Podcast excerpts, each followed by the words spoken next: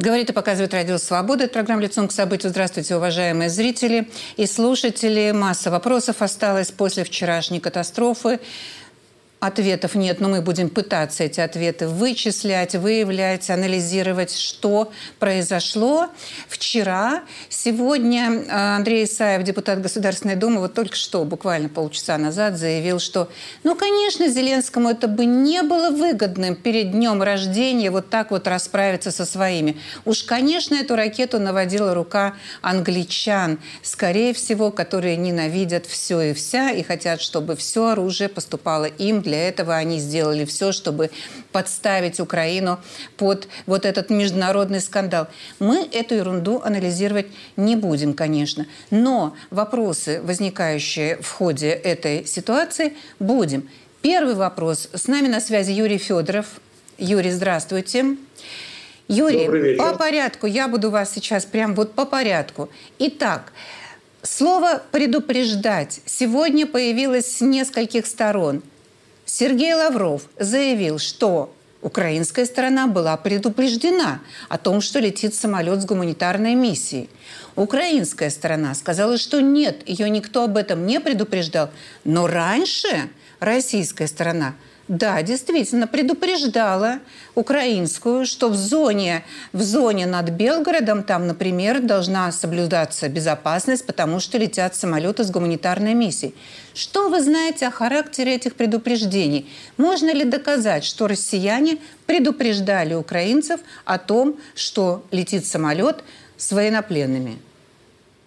Доказать можно только одним, э, показать э, тот документ, который был э, передан э, в стороне, э, ну, украинской стороне, в котором сказано, что да, в такое-то время будут над, в районе Белгорода будут находиться и приземляться в Белгородском аэропорту, будут приземляться самолеты с вот этими самыми военнопленными просим э, значит, соблюдать безопасность или обеспечить безопасность. Вы сказали вот если... показать документ. В какой форме это, эти предупреждения, в какой форме обычно происходят? Это там, я не знаю, факс, имейл, что это такое, что может показать российская страна в качестве доказательства, чего она точно не сделает, я подозреваю?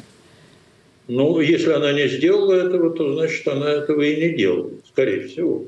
Э, ну, вообще говоря, когда речь идет о каких-то доказательствах, то одних слов недостаточно. Значит, э, нужно предъявить либо электронное письмо, либо бумажное письмо, либо э, запись переговоров, которые ведутся уполномоченными на то лицами, ну, представителями российской и украинской стороны, эм, значит, о том, что вот, да, будут, будут такие-то мероприятия, поэтому мы э, надеемся на то, что вы будете обеспечивать безопасность. То есть, это может если... запись, это может быть имейл. Имейл, кстати, довольно э, удачно, удачное доказательство, потому что там фиксируется время и, в общем, это где-то, наверное, в кэше можно восстановить. Я не знаю технической стороны дела, но во всяком случае можно предъявить, что такой, такой документ был отправлен по имейлу когда-то, вот такое-то число, такое-то, столько-то часов, столько-то минут, секунд и так далее. То есть, Юрий, ну, когда, когда Сергей Лавров говорит, когда Сергей Лавров говорит, что мы точно знаем, что мы их предупредили. А ваше дело, BBC, это он обращался к журналисту BBC, верить или не верить, это ваши проблемы. То есть это называется вообще-то так на жаргоне брать на понт. Мы точно знаем, а вы уже там ха-ха-хи-хи, дурачки такие, можете, конечно, как всегда, верить украинцам. Да нет, э, то вот сам по себе стилистика и характер ответа Лаврова значит, подтверждают, что никакого, э, во-первых, никакого предупреждения не было, и, соответственно, никакого доказательства не было. Но, повторяю, Лавров достаточно прожженный дипломат, и человек, в общем, ну, по крайней мере, в прошлом был человеком не глупым, э, ну, значит, он должен понимать, что если бумага есть, значит, можно предъявить, если бумаги нет, значит, остается вот Э, такого рода хамские заявления в адрес средств массовой информации, на что, вообще говоря, крайне, э, крайне неблагоразумно оскорблять журналистов, значит получить потом ответный, ответную какую-нибудь оплеуху. Ну, так уж действуют средства массовой информации. Зачем же нас обижать? Значит, и обижать их не нужно. Но если другого выхода нет, ну, ну Лавров, в общем, вполне возможно – но он понимает, что у него очень слабая позиция, и делать ему нечего. Позиция точно слабая, потому что если бы она была сильна, он бы это все уже показал. С другой ну, стороны, ну, Главное управление разведки Украины заявляет, что не было четко, так он, они точно говорят, нас об этом не предупреждали, но раньше такие предупреждения были. У меня возникает вопрос, а зачем российская сторона предупреждает украинскую о, полё, о некоем гуманитарном полете над, над Белгородской областью, если до сих пор еще ни разу не было прецедента вот такого сбитого самолета. Это первый, вообще-то первый самолет, который сбил военно-транспортный, который украинская страна сбила над российской, э, вот чисто российской территорией, не над оккупированной, не над Азовским морем, над российской территорией, которая вот сегодня является территорией Российской Федерации. Первый. О чем же тогда предупреждать? Как можно было предвидеть, что она что-то там собьет, если этого раньше не было? Ну, вы совершенно логично рассуждаете. Зачем предупреждать, если не было? Но э, в ответ вам могут сказать, а, ну вот не было, потому что мы предупредили.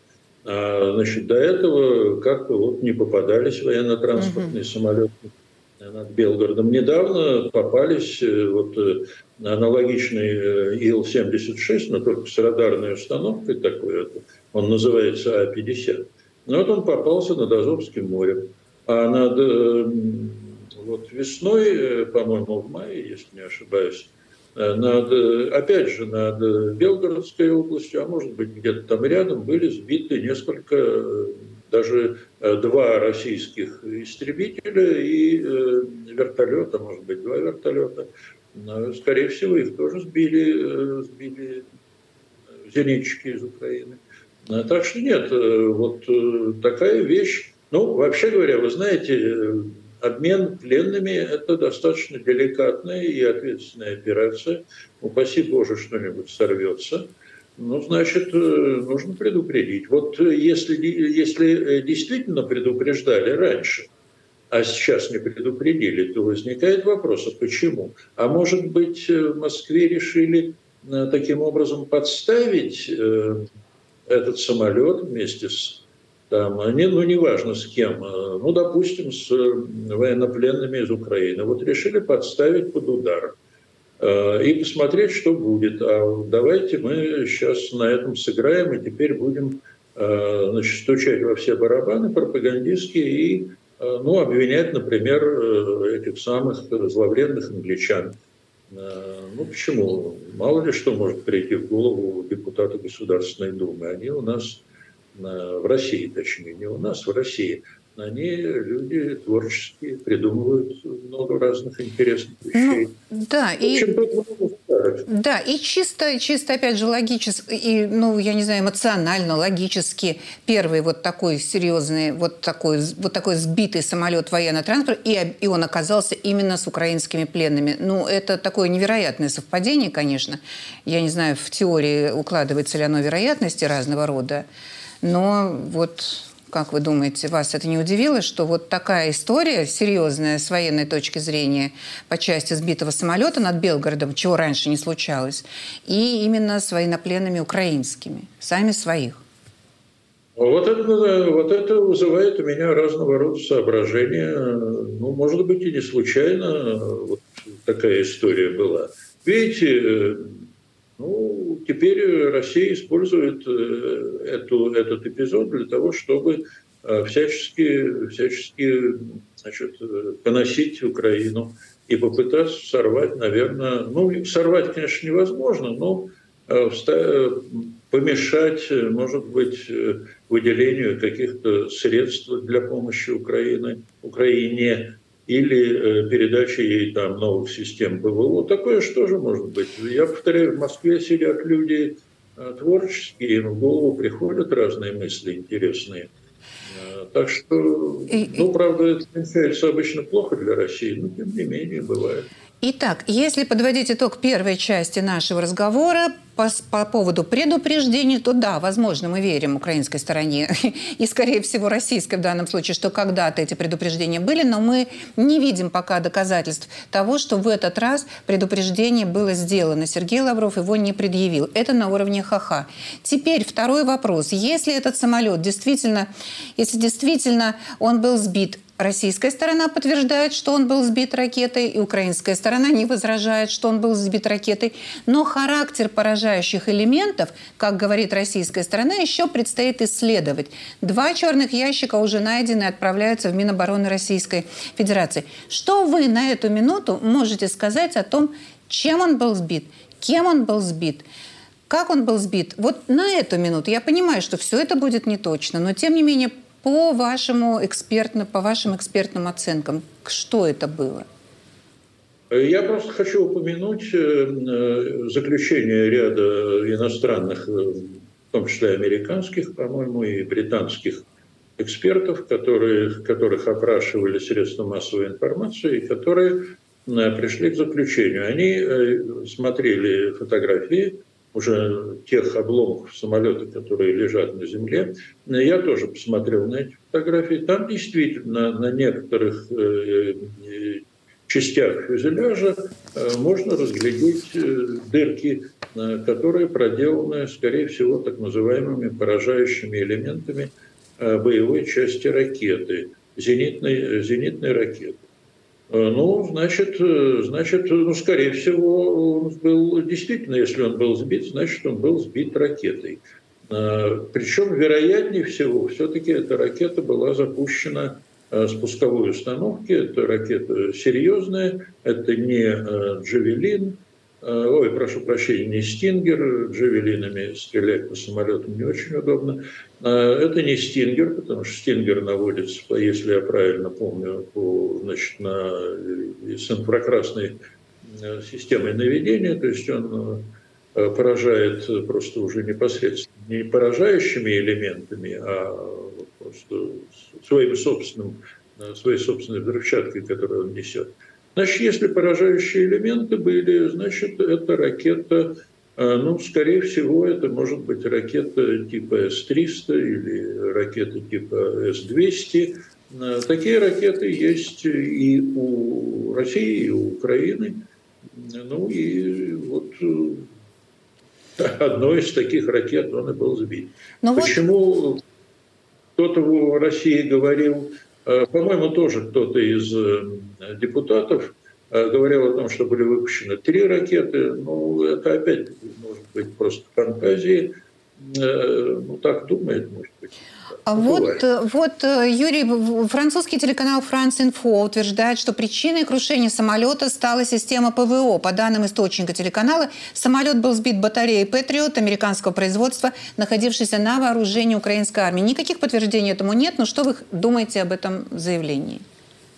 Я думаю, что это заявление э, не слишком обосновано, потому что ну, в России таких систем, естественно, нет. В Украине есть три батареи патриотов. Одна э, защищает Киев, другая защищает Одессу, третья вроде бы защищает Днепро. Но, во всяком случае, они достаточно далеко от, э, от этой зоны, где все это произошло.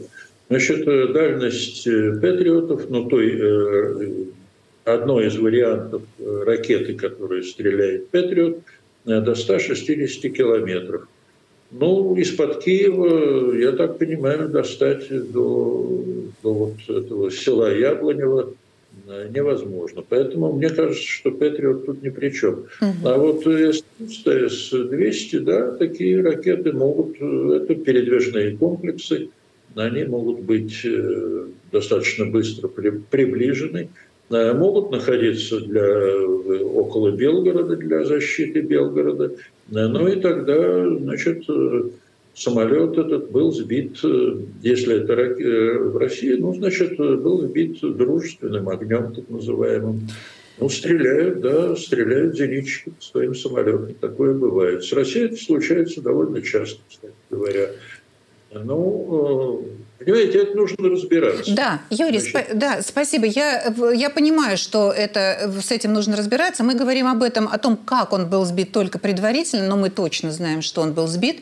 И главный вопрос, главный вопрос нашей сегодняшней передачи с участием наших экспертов – кто был на борту этого самолета. Например, сегодня в интервью украинской службе «Радио Свобода» представитель Главного управления разведки Минобороны Украины Андрей Юсин заявил, что в последний момент ФСБ фактически приказала садиться в другой самолет группе высокопоставленных российских военных.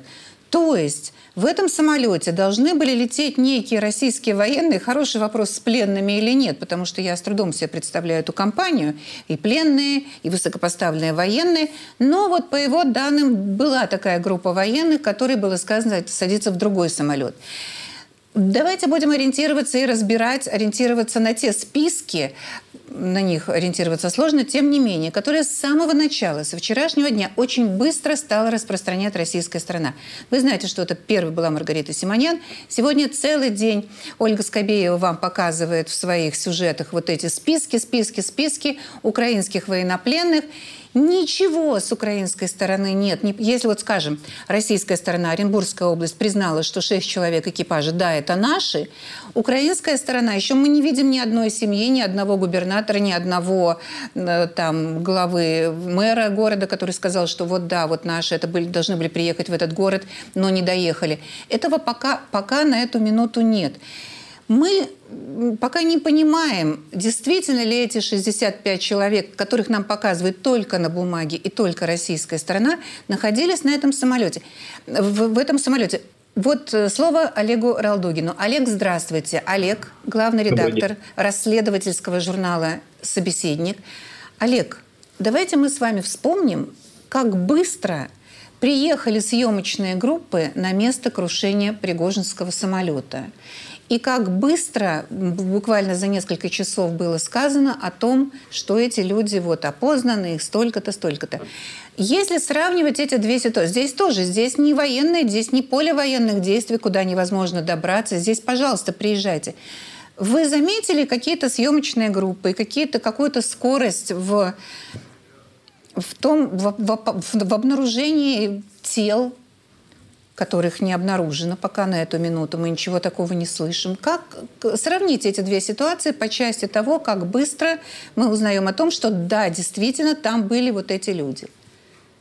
Нет, тут, тут мне кажется, не совсем корректное сравнение, потому что Белгород – это особая территория, там э, привоенная зона, там журналистам вообще работать не просто. Э, в частности, вот наш корреспондент, когда ехал делать э, ну, обычный бытовой репортаж из Белгорода, посмотреть, как там живут люди. Он был задержан за то, что ну, просто на, телефон снял здание местной администрации. Э, то есть там журналисты действуют под строгим контролем, иначе у тебя просто ну, заберут, отвезут ФСБ на беседу на предмет изучения того, на кого ты, собственно говоря, работаешь. А в данном случае эм, была оцеплена территория. Насколько я знаю, там не разрешили работать даже гражданским спасателям.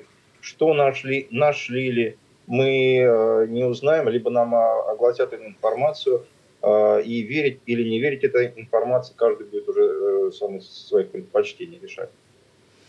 В данном случае, ну, Елена, если позволите, у меня здесь по этой истории у меня возникает два вопроса. Первый вопрос. А Почему э, военнопленных перевозили на самолете, причем по маршруту Чкаловский аэродром Белгород? Насколько я знаю, все украинские э, военнопленные, как правило, они э, достаточно компактно содержатся на территории либо ДНР, либо Ростовской области. Ну, никак не в матросской тишине или не в Перке, тем более не в Лефорте в таком огромном количестве. А, и почему их везли именно на самолете, хотя это ну, потенциально опасный для терроризма, для захвата транспортных средств и транспорта. Да и дороже для бюджета Российской ну, Федерации. И дороже совершенно уникальный случай. И э, второй вопрос. Э, я посмотрел, внимательно изучил видеосъемку, которая, ну, собственно говоря, там всего лишь одна съемка на телефон, когда самолет этот падает. Э, там видно вот эти э, вспышки в небе, видимо, от э, работы вот этой средств ПВО. И посмотрел геолокацию, то есть э, с точки зрения, откуда все это было снято. А, там прекрасно на этих кадрах видно, ну, видно там что-то или остановка такое круглое синее здание, шиномонтаж, стоящий рядом, вдалеке видна церковь. И просто можно сопоставить, э, с какой точки велась съемка, а, куда упал самолет и с какой стороны и куда он летел. Так вот, судя по этой съемке, самолет летел не в Белгород, не в Белгородский аэропорт, а совсем наоборот, со стороны Белгорода в Москву. А, ну, нам говорят, что пилот э, в последний момент сумел а, увести а, борт от э, жилых домов. Но, честно говоря, я небольшой эксперт в авиационной отрасли, но мне кажется, достаточно сложно развернуть падающий от попадания ракеты самолет на 180 градусов. А о чем это говорит, если действительно так? О чем это говорит, что он летел в сторону Москвы? Уж, то, что, во-первых, уж, конечно, не с пленными, это раз. Не знаю. Возможно, самолет летел, или, или это не тот самолет, или не туда он летел, или ну, достаточно странная ситуация. Повторяюсь, я не эксперт. Возможно, он как, каким-то образом перевернулся в воздухе. Но мне кажется, траектория падения, она все-таки должна быть немножко другой. Я не знаю, может быть, человек, который разбирается больше в военной сфере, может это сказать, или в, скорее в авиационных катастрофах. Но опять же возникает путаница с бортами. Сначала появилась информация о том, что... Второй, что есть второй, борт... тоже с этим, с неким да, количеством, бортовым, тоже пленных, тоже... Сегодня я... Нет, нет, потом другой самолет. А оба эти самолета с тех пор, с, после вчерашнего утра, ну, на радарах не появлялись. И э, на самом деле интересно, какой из самолетов, э, бортовой номер которых был озвучен, э, действительно там упал, упали. Потому что на съемках, насколько я знаю, ну, я, честно говоря, не видел никаких указателей, э, чтобы можно было идентифицировать э, вот этот именно упавший лайнер. Скажите, пожалуйста, Олег, давайте к людям, все-таки вернемся к людям. В интересах, если российская сторона так энергично показывает нам эти списки с номерами, с отчествами. Вот посмотрите, самому младшему столько лет, самому старшему столько лет. Заинтересована ли она в том, чтобы вот с такой же скоростью, как это случилось с Пригожинском, ну, предъявить, ну, позвать родственников на опознание, я уж не знаю, как, какими словами это сказать, вы понимаете меня, доказать, что там были эти люди, их 65 или сколько там получится установить, опознать. Она в этом заинтересована? Если да, почему мы этого до сих пор не видим и замыливается эта тема даже на замечательных российских федеральных каналах? Ну, приглашать сейчас в данной ситуации на опознание кого-то сложно. Меня в данном случае еще интересует а, другой вопрос а, ситуации с российскими пленными, на которых якобы собираются обменять украинцев. Ну, вроде бы обмен он должен был происходить. А опять-таки нам не показывают списков тех людей, на кого должны были менять украинцы. Поэтому вопрос, а, планировался ли такой обмен вообще или нет. Ну, собственно говоря, украинская сторона не особенно. Нет, они подтверждают, они подтверждают, что планировался и что украинская сторона да, все да, выполнила все свои условия, которые оговоренные условия, что вот они в некоем месте содержатся, и мы готовы их были были готовы их выдать? Это хороший вопрос. Сейчас я его задам Юрию. Но, тем не менее, что теперь в этой страна ситуации? больше заботится об украинских пленных, чем о наших. Я, насколько я понимаю, обмен ведь э, сорвался, и таким образом э, военнослужащие российской армии э, будут продолжать находиться в плену. Но, тем не менее, списков этих людей, которые могли бы оказаться на свободе, но теперь они не окажутся непонятно когда, окажутся ли во всем, мы не узнаем. Спа... А, угу. Насчет опознания, ну, сложно сказать. Я думаю, там какие... Наверняка, если там кто-то был, фрагменты тел, может быть, целые тела, поскольку самолет развалился не в воздухе, а можно было бы каким-то образом даже не по ДНК, а визуально идентифицировать, но опять-таки сложно сказать. Олег, спасибо вам. Я сейчас предоставлю слово нашему коллеге Артуру Давлетшину и попрошу Юрия Федорова потом прокомментировать все, что он услышит. Артур, пожалуйста, вот вы тоже пытались сравнивать, я знаю, сегодня эти ситуации с двумя самолетами. Ну, просто это самая свежая история с Пригожинским. Что говорят эксперты по поводу необнаружения тел на эту минуту и какова вот эта сравнительная характеристика двух историй по части установления личности тех, кто находился в самолетах? После э, крушения самолета Пригожина мы услышали буквально первые сутки о том, что обнаружены тела к концу первых суток э, было, были первые заявления о том, что Пригожина опознали. Но как опознать человека по останкам тела, обгоревшим тем более, не до конца понятно.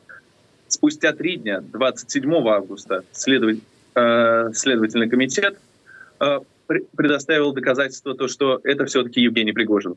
Сейчас мы видим абсолютно другую ситуацию. Да, у нас есть списки э, военнопленных, которые летели на этом самолете. Да, мы видели один кадр э, с места трагедии, э, который выложило одно из наших силовых ведомств российских, где можно разглядеть заблюренные красные останки тел. Э, но ничего другого, ни тел, э, ни крови на других снимках мы не видим. Вот что думает об этом э, военный эксперт Роман Светан. Тел там нет. Э, десятков тел, которые были обозначены российскими э, информационными агентствами просто нет. Я в свое время был э, был военным дознавателем и потому не одну катастрофу расследовал, в том числе авиационную катастрофу и э, определенные аварии, то есть и знаю, как, как выглядит, по крайней мере, в, в перемешку с э, частями от борта части тел. Потому вот пока на данный момент из той информации, которая есть в свободном доступе, из тех фотографий с места происшествия, могу вам сказать со стопроцентной гарантией, там нет того количества тел, которое заявлено. Угу. Артур, то есть они там могут быть, но такого количества, как заявлено, а это 65 пленных, трое сопровождающих, 6 человек экипажа, там нет определенно, с его точки зрения. Да, конечно. Еще одна странность, на которую обратил внимание Андрей Юсов, о котором вы вспоминали ранее, то, что спасателей российских, которые прибыли на место, не пустили к остаткам самолета, что тоже весьма подозрительно. Гражданских, гражданских в смысле, да? Да, гражданских Интересно, конечно, да. да. То есть там были только представители Следственного комитета, а спасателей нет. То есть пришли уже следователи в погонах. Да, да. Да, это интересно. Конечно. Как это, все, как это и с было. Пофотографировали, э, часть снимков утекла, но ничего более. Спасибо, Артур, за эту информацию. И Юрий Федоров, вот снова я к вам обращаюсь. Вот все, что вы услышали, пожалуйста, скажите нам. Э, вот я еще раз вам задам этот вопрос. Это у нас, как с вами был разговор по поводу Лаврова, покажите документ. Заинтересована ли российская сторона подтвердить все свои вот эти списки, которые она показывает, все-таки конкретными, ну, я, как бы вот у меня язык не поворачивается говорить чем, но тем не менее подтвердить документально, что там эти люди были. Документально, эксгумация, там не эксгумация, что я говорю, ну, понятно, заключение медицинских экспертов, судмедэкспертов, родственники, ДНК и так далее. Они в этом заинтересованы? Да, конечно. Естественно, потому что если вы, э, давайте поставим себя на место э, людей, которые планировали, э, ну, скажем, действия России в этой ситуации. Они же прекрасно понимают, что сказав А, нужно говорить Б. Если мы сказали, что Украина уничтожила самолет, на котором летели ее граждане, ее военнослужащие. Значит, сказав это, мы должны представить доказательства. Доказательства могут быть только одни, других не может быть. Особенно вот в этой э, конкретной ситуации, когда э, тела, э, ну, скажем так, вряд ли хорошо сохранились. Значит, нужно пригласить экспертов, желательно международных, по крайней мере, до того, что образцы ДНК взяты вот из каждой конкретной вот тело. Да? Это и то тогда... самое, о чем говорит Зеленский, когда настаивает на международном расследовании. Это вот в частности это? Ну, и, ну, в том числе и это, конечно. Потому что между, э, Украина совершенно правильно поставила вопрос. Если вы нас обвиняете, докажите. Доказать можно лучше всего, и будет наиболее убедительное доказательство, да, сразу же сказать, ну, я имею в виду со стороны Москвы, да, мы готовы пригласить международную комиссию, э, мы готовы показать э, все, э, значит, все, что нужно для того, чтобы эта комиссия подтвердила нашу точку зрения. Фактически материально это означает только одно – позволить комиссии взять образцы ДНК и затем отбыть в Украину и сравнить вот те полученные там в России образцы ДНК с ДНК родственников – тех людей, которые предположительно летели на этом самолете. Все. Вот если ДНК совпадает, все, на 99,9%, э, можно сказать, что да, на самолете летели э, или их перевозили э, военнопленные вооруженных сил Украины. До тех пор, пока это не сделано, все декларации Москвы – это не более чем сотрясение воздуха. И чем дольше это будет продолжаться, тем меньше доверия они будут вызывать. Потому что то, что я говорю, это, не, э, это то, что может прийти и должно прийти в голову любому человеку, который ну, хоть э, как-то соображает в такого рода ситуации. Какие выводы мы с вами сделаем, если этого не будет сделано? И, ну, вывод только один, значит, Москва врет в очередной раз. Что вот. вы... А другое дело, вот тут очень, э, я не, не хотел об этом говорить, но скажу, Видите, а если предположить, что на самолете никаких э, военнопленных из Украины не было, что вполне вероятно, значит, что произошло с теми или произойдет с теми военнопленными, которые, вот список которых э, значит, Москва как-то так декларирует. Вот а что с ними может произойти? Э, не знаю, нравы, нравы российских властей в этом смысле меня оптимистом не делают. Ну, это уж совсем было бы, конечно, страшно такое предположить. То есть мы, мы ставим точку вот в этой ситуации пока на том, что это достаточно элементарные вещи э, экспертам выдать вот эти ДНК для сравнения, для того, чтобы они э, уехали в Украину и родственники, ну, все, что вы сказали, зачем же я это еще раз э, перечисляю, все слышали. Что касается сегодняшнего, сегодняшнего совбеза, вы знаете, что Сергею Лаврову было отказано вчера Франции в рассмотрении этой ситуации в ООН. Он улетел благополучно в Москву сегодня, но ситуация будет рассмотрена без него. Есть ли у вас хоть какие-то прогнозы, будет ли нам предъявлено там хоть что-то российской стороной из того, о чем мы с вами говорили, что будет свидетельствовать о ее правоте? Или это снова будут декларации и обвинения пустые, вербальные, ничем не подкрепленные? Я думаю, что второе наиболее вероятно, потому что, я повторяю, если какие-то доказательства. Ну, что значит доказательства? Вот есть э, значит, текст э, или там э, электронная версия имейла, который мы из Москвы отправляли значит, нашим партнерам в Украину. Ну вот, вот она есть. А вот теперь скажите наши коллеги из Киева, а почему вы это как-то игнорировали? Но если ничего подобного не будет, ну, значит, э, значит в Москве просто нет, нет никаких карт. А по людям, а на эту минуту по людям что они могут? Вот что они могут предъявить на Совбезе по людям? Что вот эти 63 человека были на борту. Как они там должны были бы это доказать?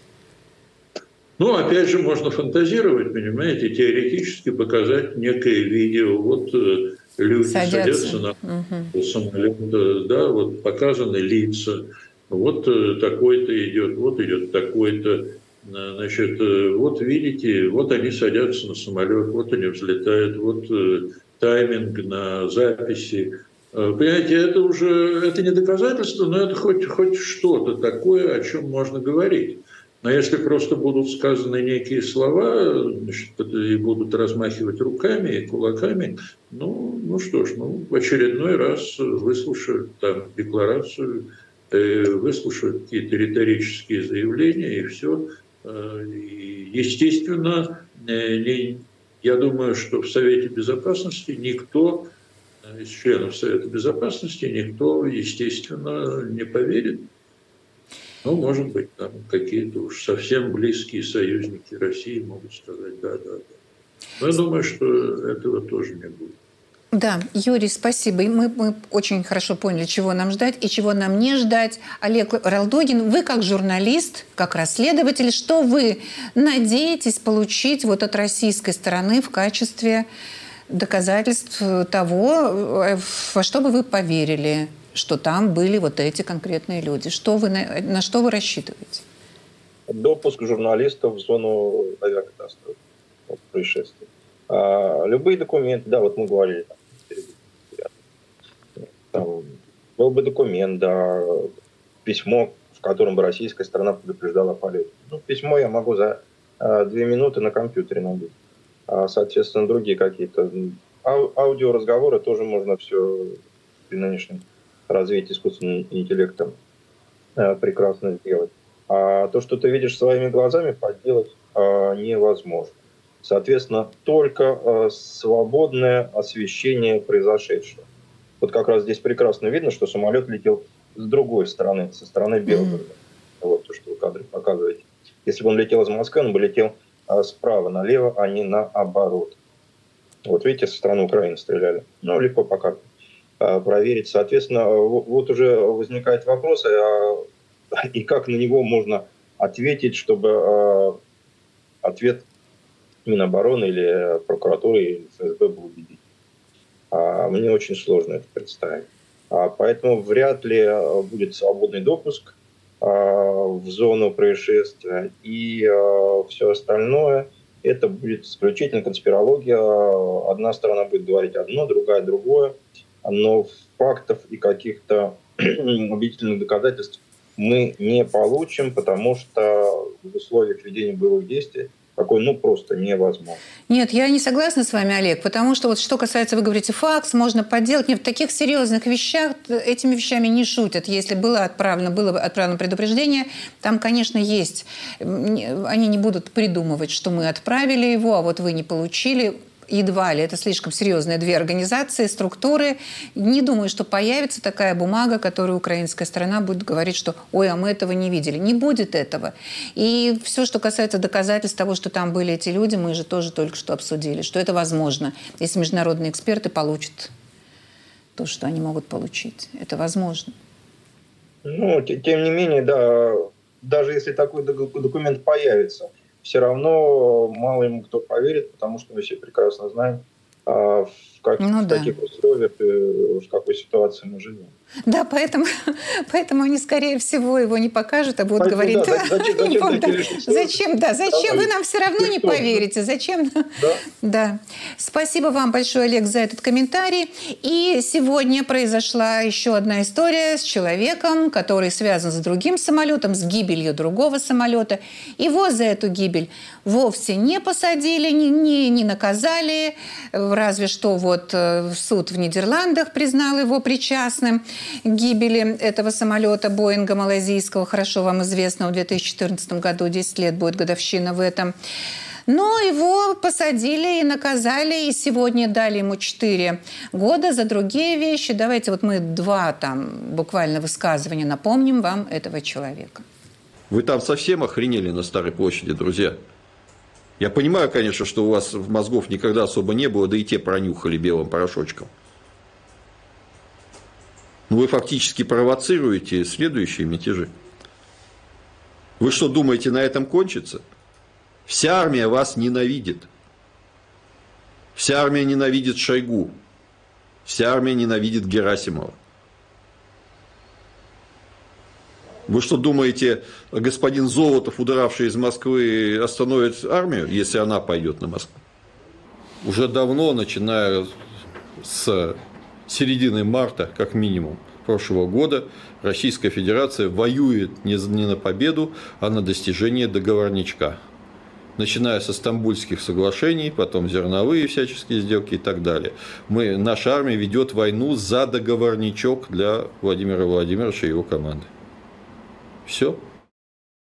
Этого человека не судили по статье о фейках на армию, хотя много чего интересного говорил про армию, про то, как она воюет и про то, как ей управляет, но его вот, э, приговор за экстремистские высказывания, его закатали, э, посадили на 4 года, что как бы не страшно по сравнению с тем, что дает другим людям, но учитывая то, что он не оппозиционер, не либерал, не тот, за которым охотится российская власть, а все-таки как бы вроде бы свой и герой э, вот той самой крымской весны.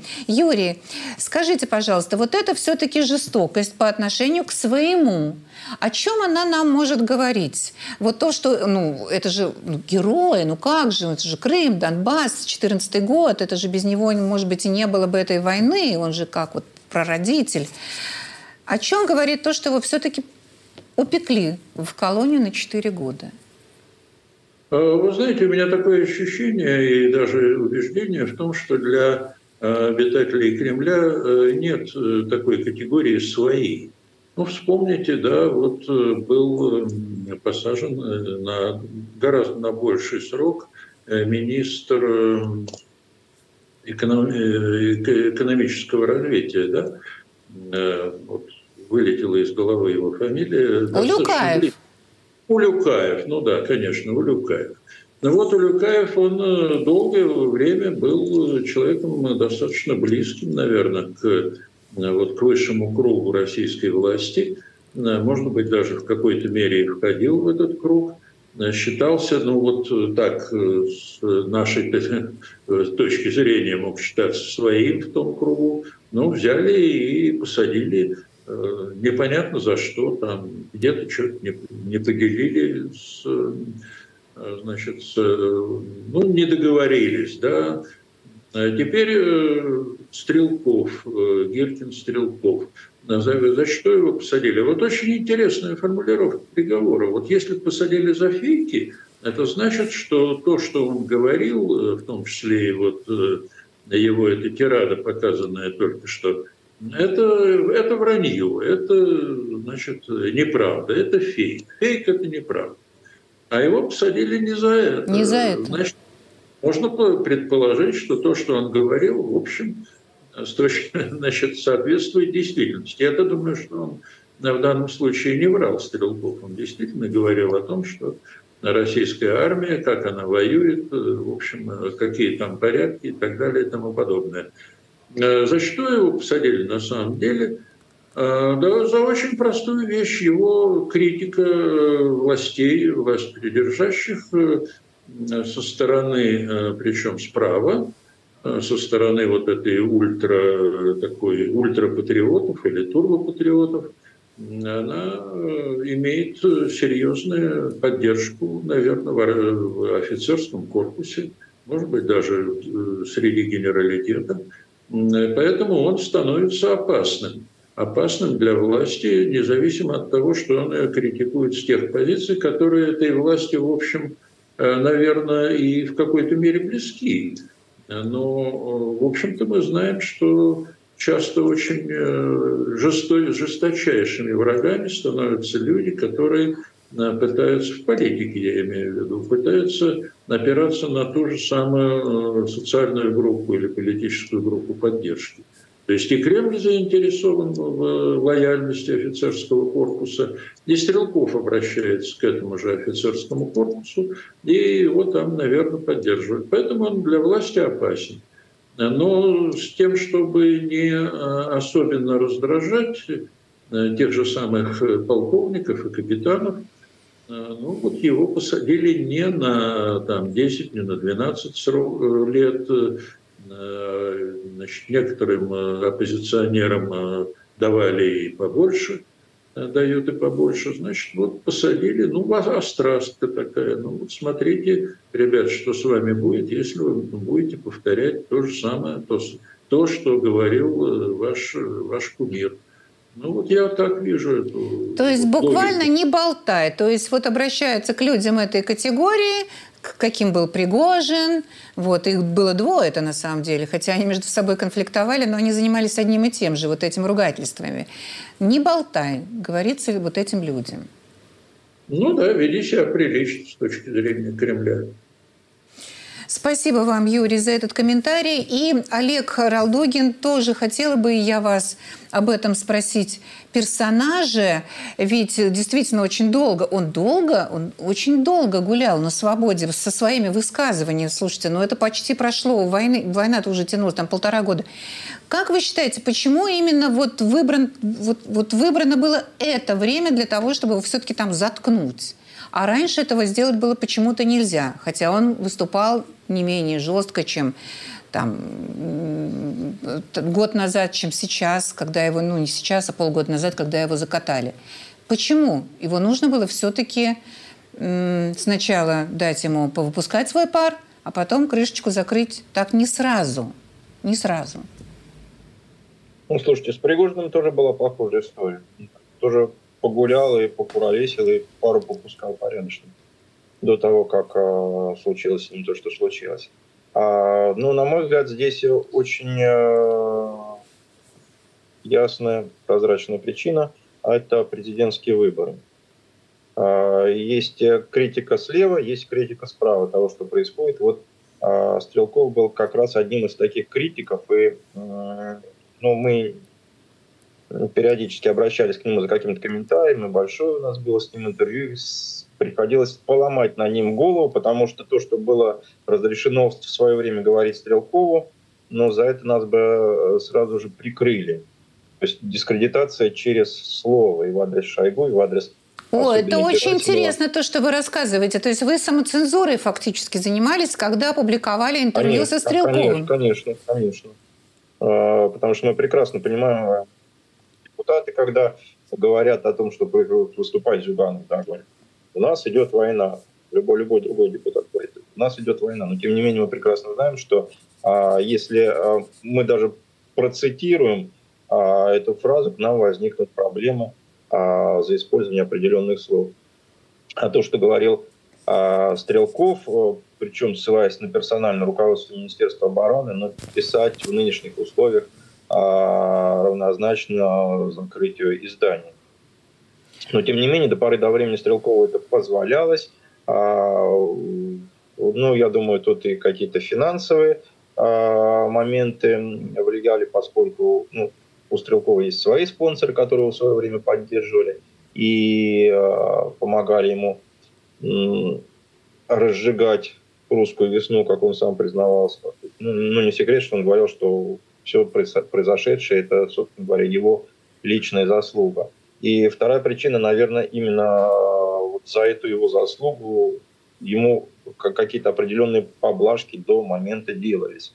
Но после случая с Пригожиным, а, соответственно, пошла уже кампания против а, тех, кто помельче. Я думаю, вслед за Стрелковым пойдут еще более а мелкие товарищи из вот, комитета рассерженных патриотов, как они там себя называют, поскольку, ну, если маховик репрессивно раскручен, он будет работать дальше, неважно в какую сторону. Он может вправо, он же как маховик, вправо, влево качается. Вот э, те, кто против, э, все, забирают. Потом, хоп, маховик качнулся в другую сторону, будем забирать тех, кто за, но слишком рьяно за. А вот Стрелков был одним из таких, и, собственно говоря, ну, наверное, за это и поплатился за то, что слишком ярко показывал себя на этом мире. Да, Олег, я вот э, поскольку вы все-таки более лучше его знаете как своего героя, я спрошу вас о том, что он думал на самом деле, но сначала давайте посмотрим с вами и со зрителями наш опрос, а сочувствуют ли москвичи Стрелкову Гиркину, который вот загремел 4 года в колонию? Как человек широкой медии, э, как действительно сильное мнение, которое оказывает на других людей – ну, наверное, нехорошо, наверное, плохо. Хорошо, что он критиковал, потому что критика, она всегда побуждает к действию, в улучшении армии. И как бы плохо, что посадили. Но, возможно, посадили его целенаправленно для медиа широкой, чтобы показать. Смутно судить об этом. Но и не хорошо, и не плохо. Я вот не понимаю таких людей, которые вот так говорят, а потом пере, перебегают на другую позицию. Мне это в этом кажется какое-то, ну, предательство, может быть, даже. Вот так вот. Я не знаю такого, к сожалению. Мне трудно судить, потому что я ситуацию поверхностно знаю достаточно. Я знаю, там, что он связан с ДНР, там, вот, все военными действиями и так далее. Но судить не буду, потому что я очень поверхностно знаю эту ситуацию. Да критика возможна в любом случае, но за слова, опять же, надо знать, э, в каких кругах, э, где, на какие э, источники ты это говоришь. То, то бишь, если мы это говорим на всеобщее видение, то, соответственно, надо подразумевать тот факт, то, что могут действительно, как вы говорите, потянуть за слова и все. То есть, в общем и целом. А к критике я отношусь как к негативной, так и к позитивной весьма положительно. То есть критиковать можно, но надо и понимать, что за это можно как бы э, и надо быть готовым к тому, что за это придется, возможно, нести ответственность. Я не следила за процессом, но я уверена, что процесс проведен э, плохо и несправедливо. Но, к сожалению, к Стрелкову Гиркину у меня нет ни малейшего. Сейчас ситуация в стране ну, достаточно такая напряженная, нелегкая, мягко говоря. И нам надо, то есть, наоборот, сплочаться. И я считаю, что такие э, он был медийной личностью и остается ею, да. И медийные личности должны продвигать в массу поднятие вот этого духа. Вот несмотря на все, на все вот эти вот какие-то минусы, да, недостатки, которые у нас есть внутри страны. Для реального пацана это не срок. Я не знаю, открыто это дело или нет, я просто не слежу. Но как бы явно, что тут что-то не то. Как бы, когда человек что-то высказывается, потом его садят, это вот, знаете, одно за другим, как бы, и причинно-следственная связь э, понятна. И поэтому, ну, кажется, что из-за того, что он говорил, поэтому так. Это еще скромно, я так скажу, знаете, 4 года, это еще, мне кажется, они, любя его, дали такую. И понятно, к чему это, чтобы он не, не стал президентом, даже чтобы шанса не было у него. Первый раз слышу. А я не знаю, что о нем думать. Мало ли кого осуждают каждый день чтобы не стал президентом. Интересно. Олег, вот вы какой делаете вывод о его реальном, реальном отношении к президенту Российской Федерации Путину? Он очень зло, он, как его только не называют, он очень зло о нем высказывается, но не как о нем, а как бы опосредованно. Ну, ты такой секой, потому что окружил себя вот такими сикими. А на самом деле, каким, как бы вы описали его отношение к лидеру нации? Ну, конкретно к Путину мне сложно сказать, но я знаю людей, знакомых со Стрелковым, ну, с, ну не со школы, но достаточно с молодости, наверное, с вуза, а, и который описывает его как человека а, страшного угу. и фанатичного. Фанатичного не в том смысле, что он а, там, у него есть какая-то идея, которой он следует, а в том, что идея для него важнее всего, важнее людей. Он человек достаточно эгоцентричный, и э, других людей для него не существует просто. Неважно, президент это, там, пассажиры Боинга, э, жители Донбасса, жители Киева, э, жители Москвы. Для него этого всего не существует. Есть он и есть его идея. И все. Спасибо, Олег. Да, это интересно, что он с его идеей сейчас пока 4 года помолчит. До свидания.